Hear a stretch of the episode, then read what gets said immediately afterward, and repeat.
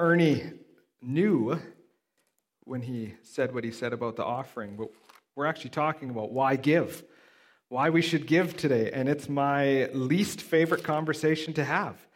Uh, I'm sure that, that you can kind of grasp the reality that for a pastor to stand up here and talk about money can be very difficult. Um, and it can seem very self seeking, but I promise you it's not. And the reason you're going to know that is we're not going to hand out the plates again afterwards uh, to prove the point. Um, but we are going to talk about it because it's something that as we've been going through this series, and if you don't know anything about this series, if, if you're new, please check our website. We've been talking about the various things that we do in church and why we do them, and then going to scripture to show here's why. Here's why. And so, why do we give? I think giving is all through scripture, uh, different places. Shayla, we're cutting in and out. Do you know what's going on there? Is it, oh, oh, it happened last week too, didn't it? Is that better? Does that work? If I don't move at all? Every one of you who goes here knows that's not going to happen. Um, and the ADD has struck again. Right, we're talking about why we're going to give, and we're going to look at scriptural support for that because it's part of our regular service. Every week we pass the offering plates. Uh, and if, if you're new, if you're not a Christian, you might be like, what is this about? Why do they want my money? And, and so we're going to clarify all those things and talk about what it's used for, why uh, we do it this way, and, and hopefully by the end of this morning, it'll make it very, very clear to you. And Ernie did mention uh, a verse in Second Corinthians about giving joyfully, and, and we're going to conclude with that. But I'm actually going to challenge you with that verse because I think sometimes uh, when we read that verse, we we take it out of context to where we're at in that moment rather than understanding what Paul's really trying to get at. So, uh, so we're going to do this this week, and then next week we're going to finish up. Uh, I mentioned either last week or the week before that this might be the end, but as I was reading uh, through what I had written and what we were studying, I realized we're going to talk one more week about uh, a, kind of a scary word governance. Nobody, uh, I, I heard like a audible sigh there for a minute. Uh, basically, what we're going to talk about is church leadership, why we have elders, what are deacons, are they the same thing, are they different, what are trustees, what does that mean, uh, and why we elect people within those positions for terms. Uh, we're going to show you why we follow Scripture, why we think it's in there, and why we believe it holds us accountable to make sure that we are doing the very best to lead the church. So, we're going to finish with that uh, next week. So that, that's it. Um, giving. Giving is something that the, the question is always this tithing is an Old Testament concept, isn't it? So why should we tithe now? And that's really what we're going to look at uh, in the broad picture. But first, we're going to go back to the Old Testament, give some explanation of what tithing is, why it was instituted, and I'm going to argue why um, I'm going to argue passively, just in case that made you uncomfortable. Passively, why in the New Testament, while it does change a little bit, it is no less important to be a people who give and are generous and care for one another. So, why should we give? Why do we think giving matters? Or maybe we could ask it this way is does giving matter? If God can do all things, isn't God just going to do all things regardless of whether you give or not? Yes? No? This becomes that very difficult challenge of if God is sovereign, God's going to do what God's going to do.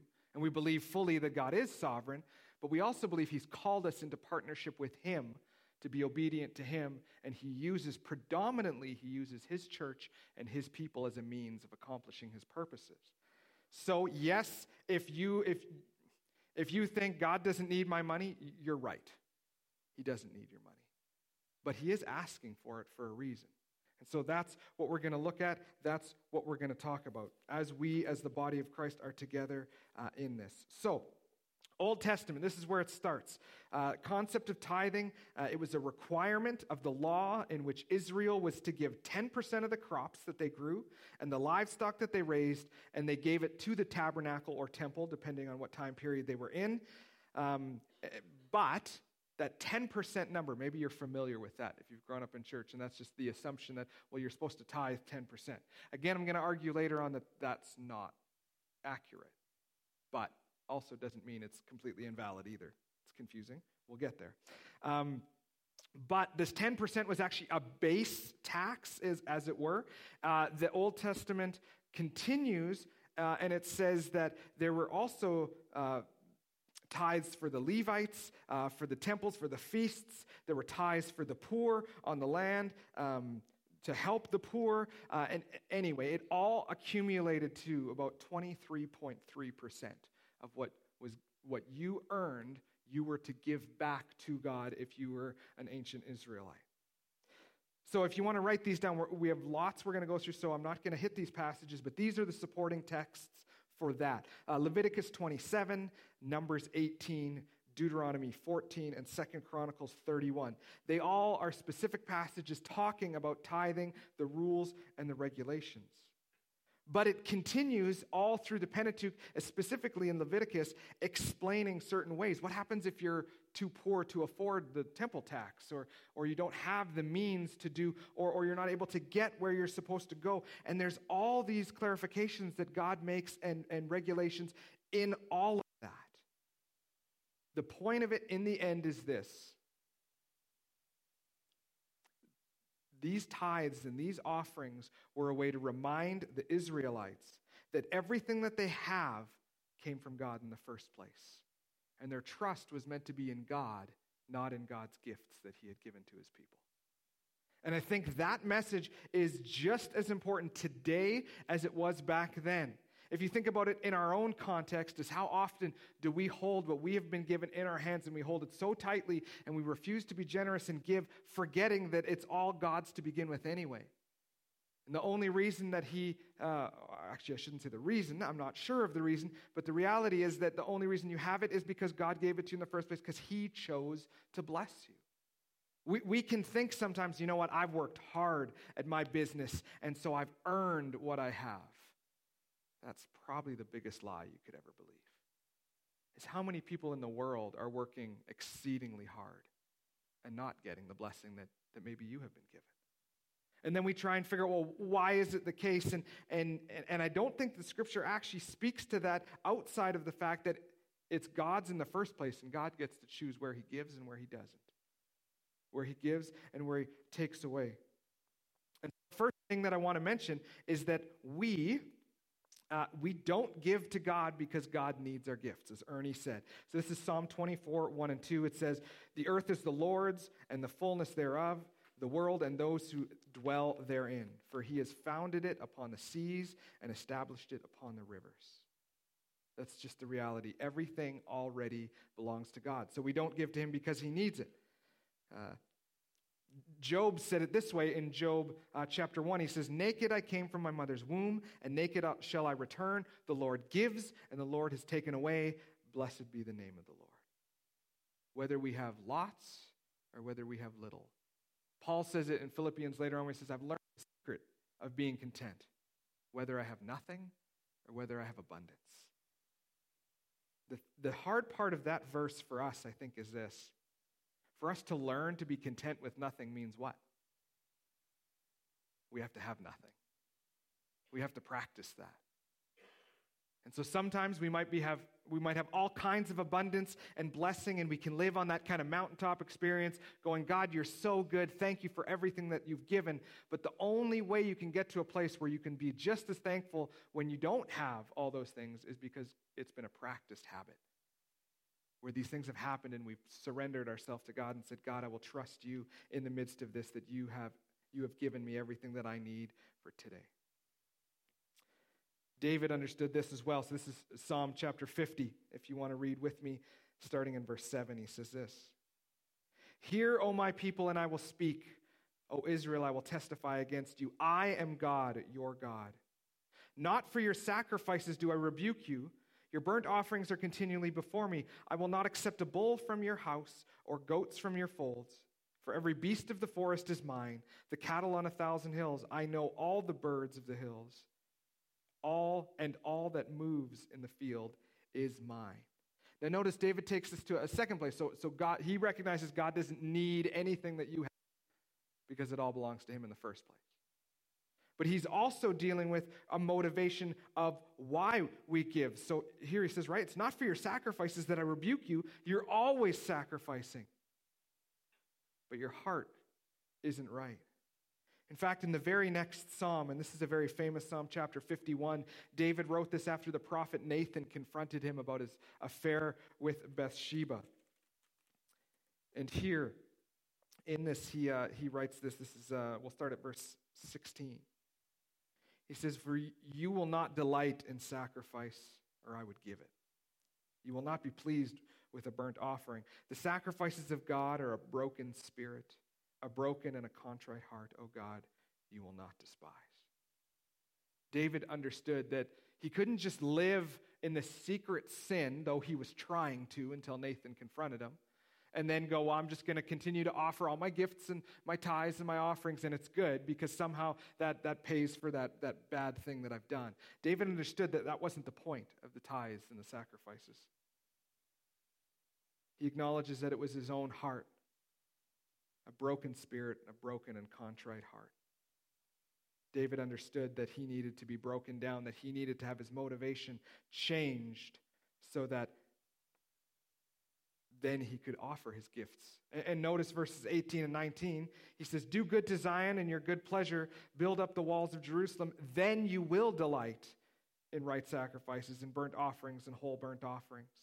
Then bulls will be offered on your altar. David isn't going, Well, God, you don't want my gifts and my offerings anyway because my heart's just messy, so, so I won't do that.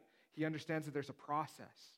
Is I need to confess before you that my heart isn't right, and when my heart is right, then I will offer things to you because at the end of the day, God is still worthy of that offering and that sacrifice. But God doesn't want us to do it in the sense where we go, man, if, if I give let's put it in our context. If I give enough money to the church, then God will look favorably upon me. He'll, he'll forgive me. That goes against everything Scripture teaches. The only reason we find forgiveness, and we just learned it in that kid's video, is the blood of Jesus. The fact that he sacrificed himself on the cross, gave his life in our place so that we might be able to find freedom and forgiveness and fellowship with him. And so David understands that. And so we don't give because God needs it. We don't give because, um, or we don't give with bad motivation. And we don't give to somehow think that it forgives our sin. And so I want to flip ahead. You can open to Hebrews 10. And I think this is just really, really important to grasp this because we are going to talk about why it's important to give to church. But the number one concern that I have, and, and this comes predominantly from living in North America, is that somehow we portray that if you give enough, you're good. That's not the point.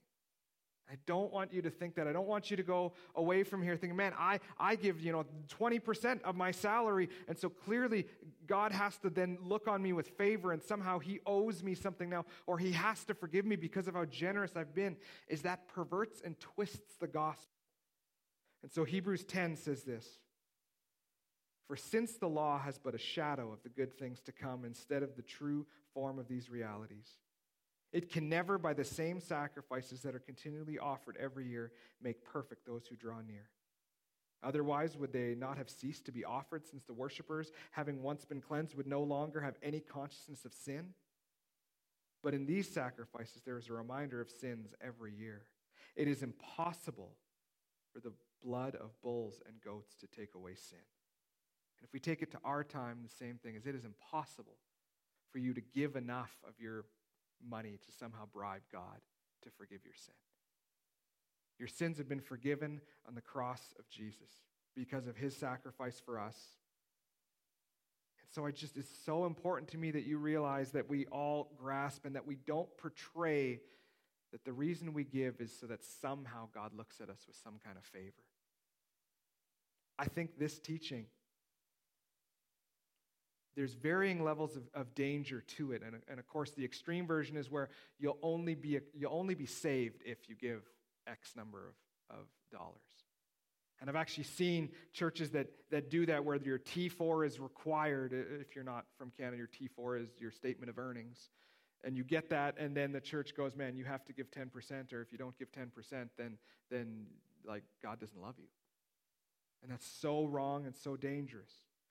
But I think there's been an acceptable answer where we've said, you know what? There's, there's verses that do talk about that God loves a cheerful giver and that, that God will bless us for our, uh, having a generous spirit. And those principles are true. But if we start to think that that means if I give lots, that somehow God is indebted to me, then we've misunderstood again the very first principle. God doesn't need any of it anyway because it all belongs to Him in the first place. Right? You, as parents, you understand this very well when you have little kids right? They want to buy something. What does that mean? That means that you buy it, right? Everything that they want is already yours to begin with. The, par- the parable of the lost son or the prodigal son is another example of that is the, the elderly son everything is that is left after his younger brother goes off and squanders everything is his now so he's waiting for his dad to die knowing that everything will be his because that's how that worked back in that culture and we have wills where we pass these things on. Well, God doesn't operate that way. It's, it's different. God doesn't go, wow, because you were generous, I'm, I, am i am indebted to you and I have to give back to you. So we don't give to think that somehow we could be indebted or that God could be indebted to us. So, this leads us then to, to the early church. And this is where we're going to look at tithes and offerings in a, in a different way and consider how does this affect us. So, you can turn to Acts chapter 4.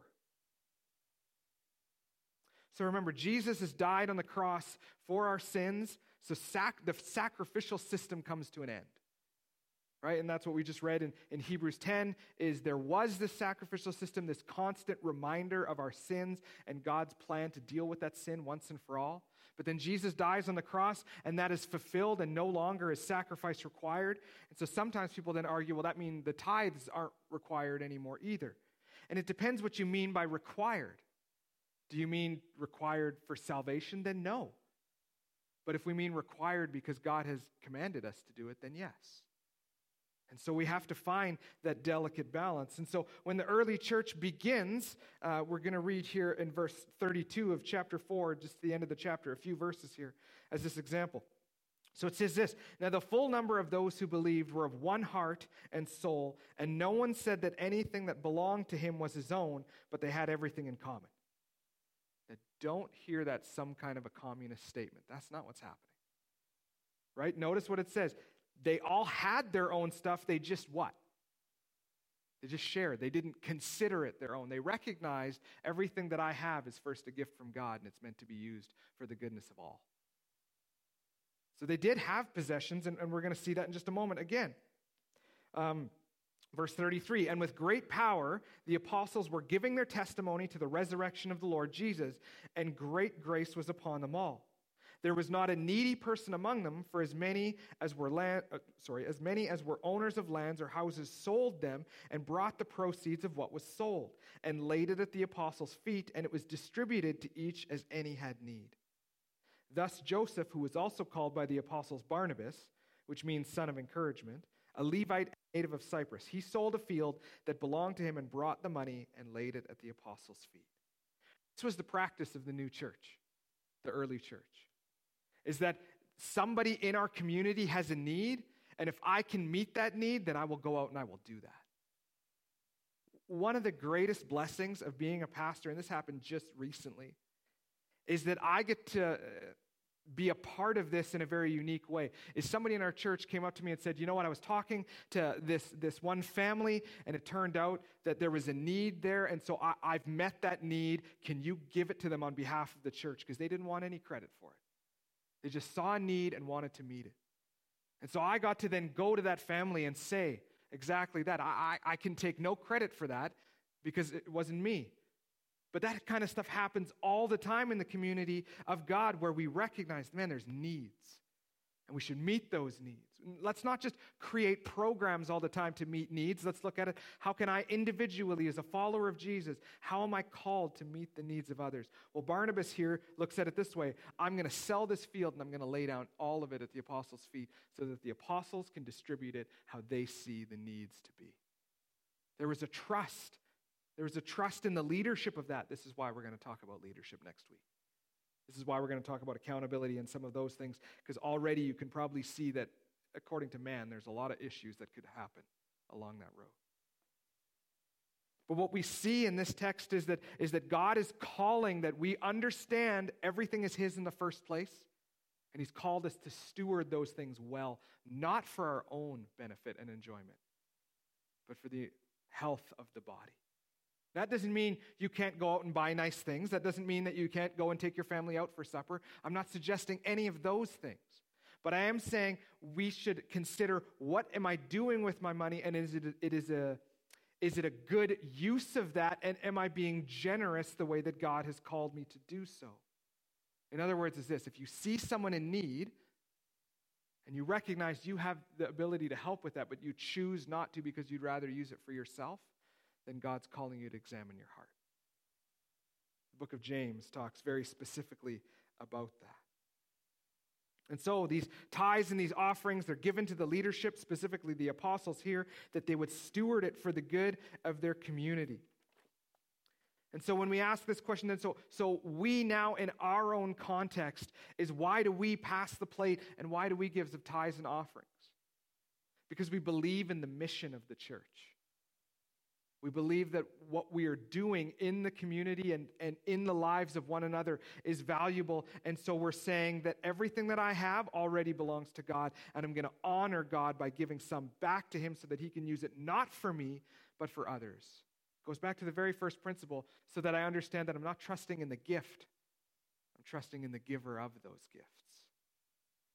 It's so easy, I think, for us in our culture to trust in our strength rather than God's for the most part, we have everything we could possibly want. And if we think, oh, there's something else that I want, for the most part, again, generally speaking, we can probably go to the bank and figure out how to get loaned that money so that we can have that we want. And we can live in that selfishness, and actually, we can justify it, and especially in Banff, because Banff is one of the most expensive places to live. And so you can look around and go, I don't have that house over there. I got a real small one. So it's good. So I can spend lots on me because I'm not like them. It can be very easy to compare and contrast those things when what God's really calling of us is are you using the, the gifts that I have given you yourself or for the community?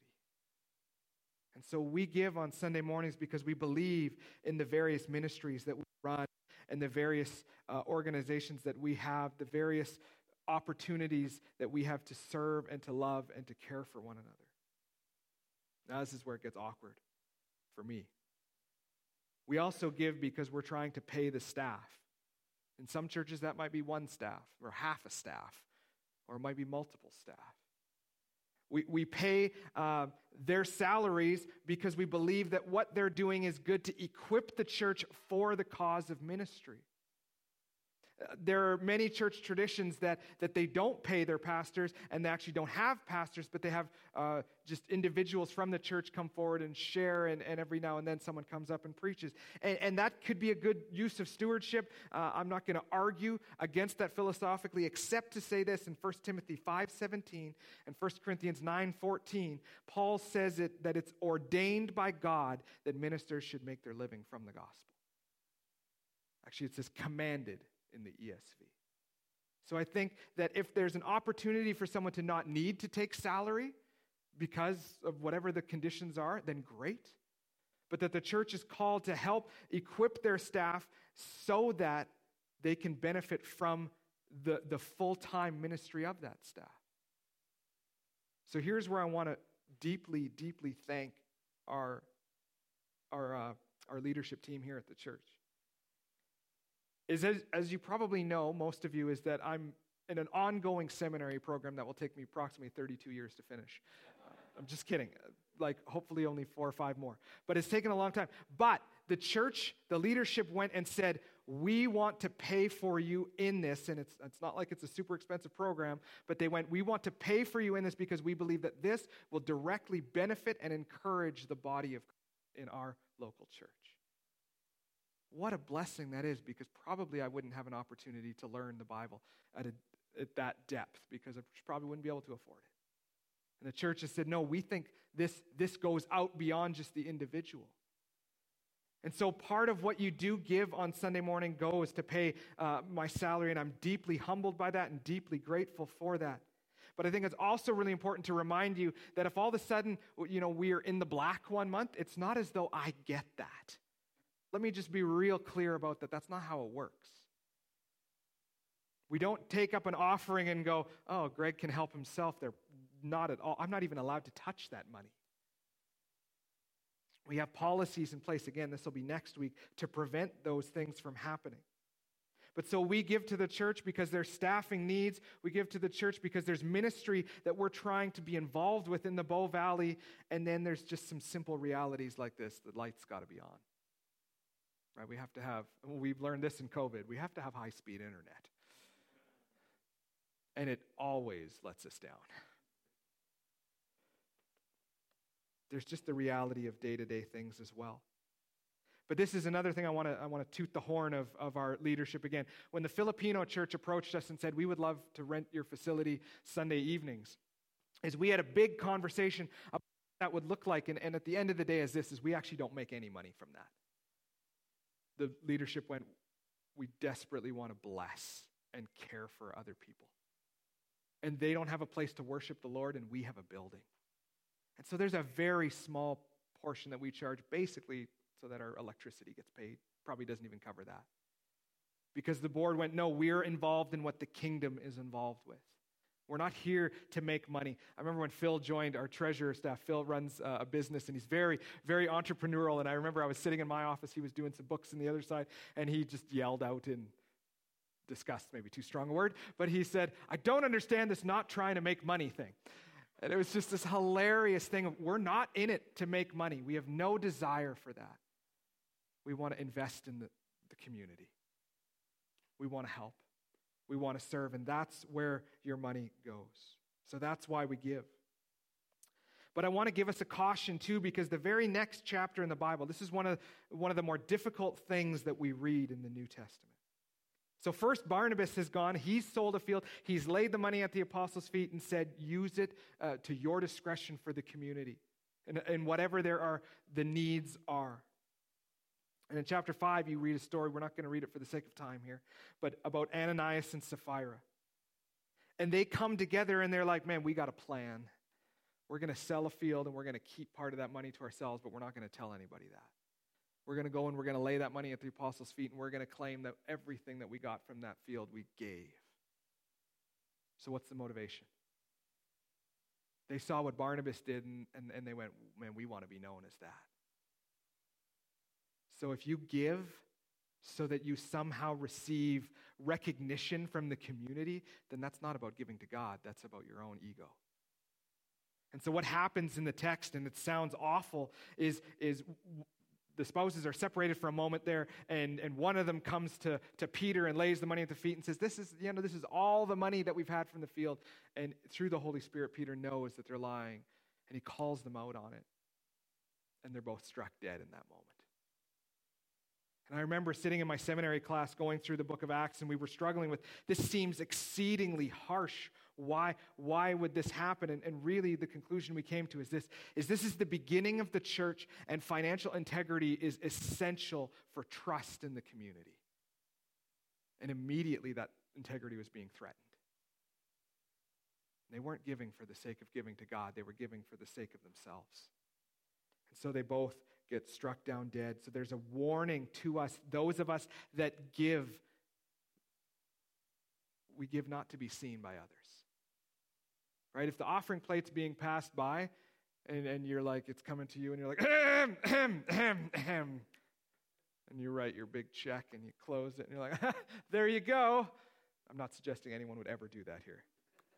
But if we had that internally, if that was our motivation, man, look at this. Or, or I'm going to give cash and not an envelope so other people can see it. then, then keep your money. Because this is meant to be for God, not for you. We believe, again, that God owns it all anyway, and so that, that God will provide our needs according to whatever He says. Now, there are other things as well that our money does go to. One of these things, uh, 1 Corinthians 16, uh, is one example where Paul was concerned about the, the, the well being of some other churches. And so in Corinth, he said, We need to take up an offering, and we need to take that money and give it to those people in Jerusalem who are in the midst of a severe famine and have nothing.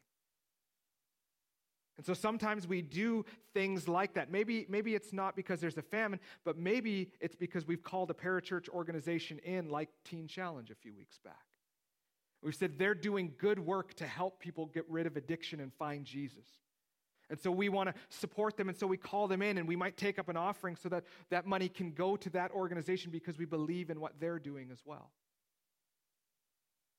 Sometimes we give to our missionaries. We had missionaries here last week. We're actually going to hear from two more of our missionaries in the coming months, in, the next two months. And they're going to come and they're going to share about what they're doing. Well, well part of what comes into our uh, income, we then steward out to missionaries because we believe that we're called not to just be missional here in the valley, but worldwide as well. And so that's how money gets used. There's one really, really interesting point that I want to make here. Anybody know what Promise Keepers is? So it's a, it's a men's ministry that travels all over kind of Canada, and they put on these conferences, and you go, and, and, you as a man, whether you're a single man or a father or a husband or whatever it might be, is, is the goal is to get your heart right before God.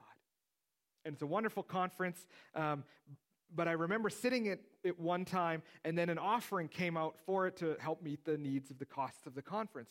Great, no problem.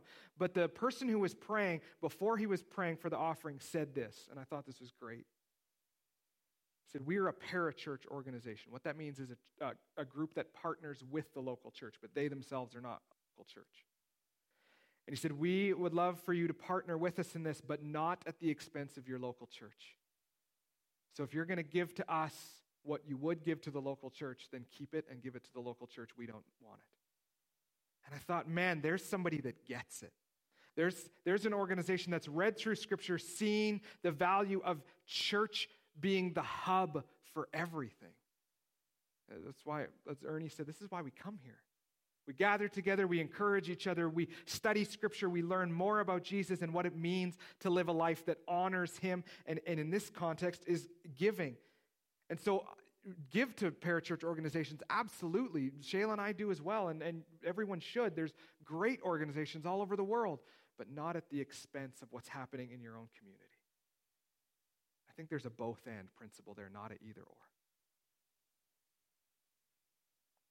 So,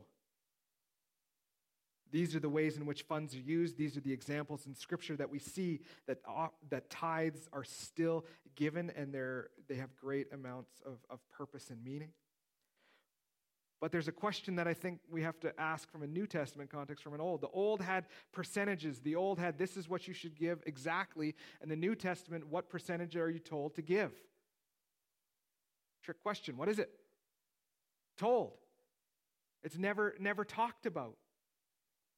Paul says this in 2 Corinthians 9, 6 and, uh, 6 and 7. Yes. The point is this whoever sows sparingly will also reap sparingly. Whoever sows bountifully will reap bountifully. Now, again, we're going to clarify that's not just money we're talking about. Each one must give as he has decided in his own heart, not reluctantly or under compulsion, for God loves a cheerful giver. When Paul's talking about this, this fund to go off to people in, who are suffering uh, a, a famine in that context, in that case, he's saying we need to give, we need to be generous. But if you're going to do it out of compulsion, then don't because God doesn't need it then. But if, if when you read a verse like that, you hear, oh, good, I'm not very good at giving, and I always have a bad attitude about it, so now I'm justified. I no longer have to give. Thank you, New Testament. We can move on. That's not at all what it's saying. It's saying if you can't give up what God has given you generously to others, there's a problem in your heart that you got to deal with first. Again, I'm not here pleading for your money. I hate even having to have this conversation. but I think I need to because it's in Scripture.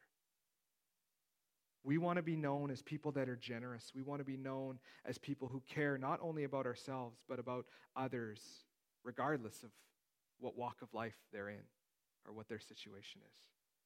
We want to see needs and we want to go out and meet those needs individually and as a church family as a whole. And so when it says whoever sows sparingly will also reap sparingly, let me say this is when you invest in the lives of other people, you will get an immense reward might have zero to do with money, but it may have to do with spiritual growth. It may have to do with watching people come into the kingdom of God because of one little faithful act that, that you did and that brought them to church and they heard the gospel.